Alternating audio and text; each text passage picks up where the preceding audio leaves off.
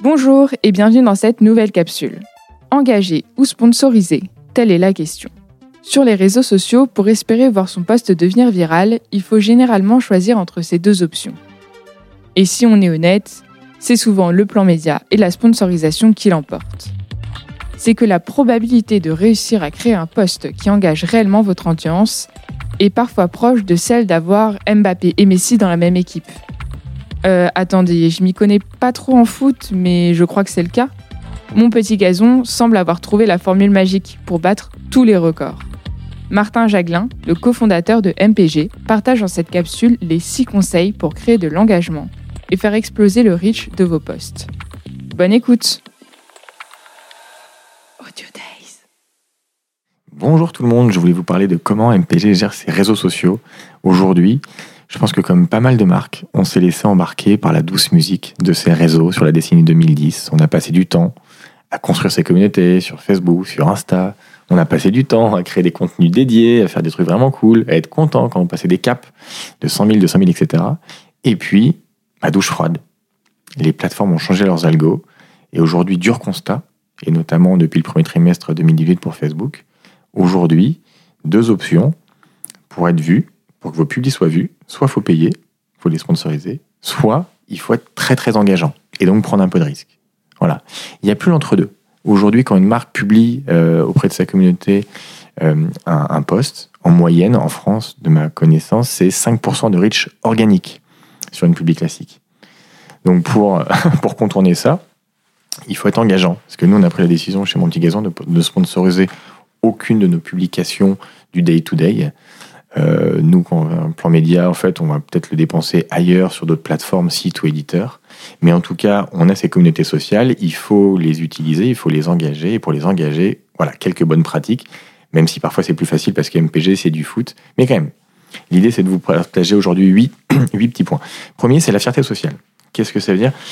Euh, Mettez-vous à la place de vos fans pour lâcher un like, à vous, à vous, sur vos réseaux sociaux, à quelqu'un, bah, c'est pas si évident. Vous allez réfléchir deux fois parce qu'un like ou un partage de vous sur une publication, bah, ça va vous engager en tant que personne. Ça va un peu définir qui vous êtes, est-ce que c'est valorisant pour vous. Et, ça, c'est hyper important. Donc, encore plus pour une marque, c'est très compliqué. Donc, mettez-vous à la place de votre communauté, dire est-ce que cette public fait la marque?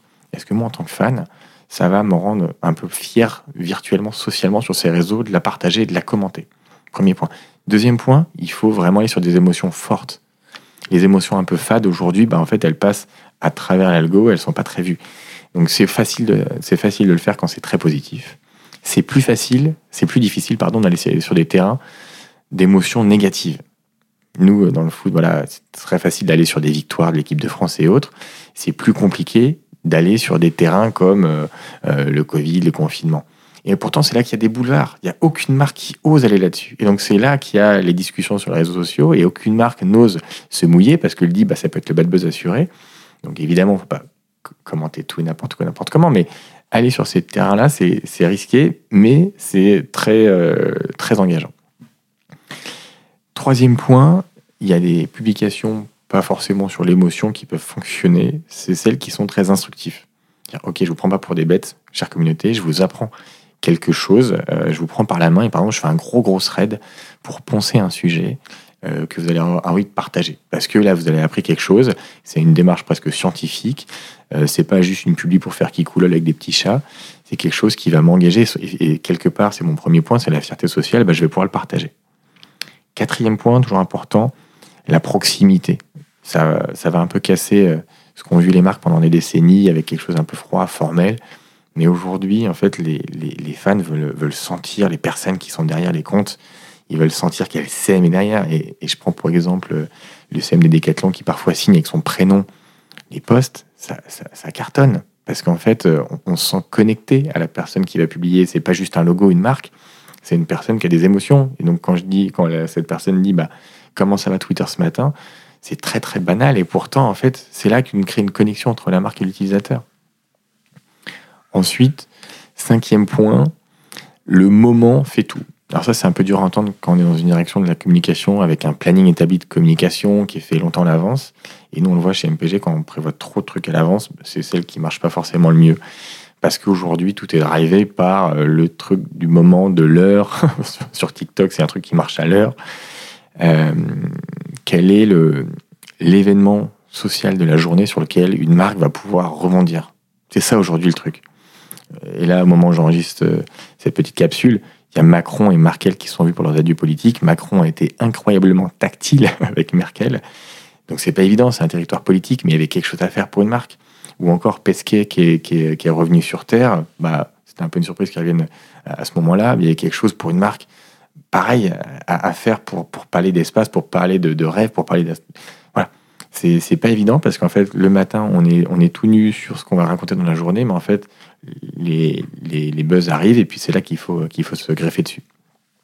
Sixième, et ça va un peu de pair, évitiez tous les, tous les gros marronniers marketing qui sont trustés par toutes les marques, que ce soit le, Black Friday, que ce soit Halloween, que ce soit euh, la Saint-Valentin. En fait, je pense qu'il y a quand même beaucoup d'utilisateurs qui en marre de, de, ces marronniers, de, de, ces prétextes à faire de la communication. Essayez parfois de jouer l'anti anti-Halloween, anti-Saint-Valentin, pour prendre à contre-pied ces codes. Et là encore, comme tout à l'heure sur les moments, les émotions négatives, c'est ces territoires-là qui sont très peu préemptés et sur lesquels vous allez avoir beaucoup d'échos pour une même publication. Euh, et puis, euh, septième point, comment vous pouvez laisser votre, votre communauté vous tacler. Hyper important. Ça va un peu dans le sens de la transparence. Laissez les gens euh, être très positifs ou très négatifs à votre égard et à votre, à votre égard de vos publications. Si vous cherchez trop à filtrer, à être euh, un peu tiède, euh, ça marchera pas. Laissez les gens vous tacler. Il y a des gens qui vont vous défendre. Et tous ces débats entre vos utilisateurs, bah, ça va créer de l'engagement. Ça va faire que votre poste sera vu. Et puis, dernier point, c'est du classique, mais les votes et les sondages, euh, quand vous en faites, ne le faites pas comme les gens sur LinkedIn en ce moment qui exaspèrent tout le monde. Faites-les de façon vraiment clivante. C'est un peu comme le, sujet que vous avez lancé à un dîner avec vos amis qui va cliver la moitié euh, voilà, il faut, il faut que sur un sondage, en fait, il faut qu'il y ait 50% de oui, 50% qui sont vraiment contre. Si vous faites un sondage où il y a 90% qui vont dire oui, plus personne ne va s'en intéresser. Voilà quelques bonnes pratiques euh, qu'on voulait vous partager. Euh, et encore une fois, nous, chez MPG, on a choisi de ne pas sponsoriser et d'aller sur des territoires plus risqués mais plus engageants pour faire vivre cette communauté et nous faire connaître au-delà de nos simples fans. Merci.